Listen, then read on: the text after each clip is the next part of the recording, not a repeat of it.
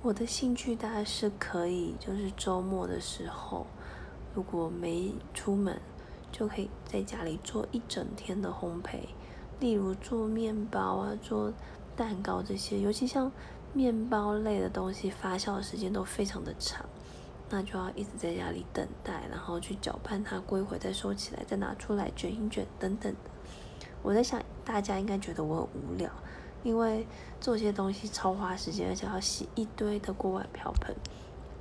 那外面买的面包其实一个都很便宜，大概几十块就有一一堆了。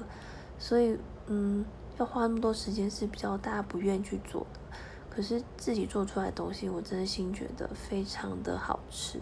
跟外面是完全不能比的。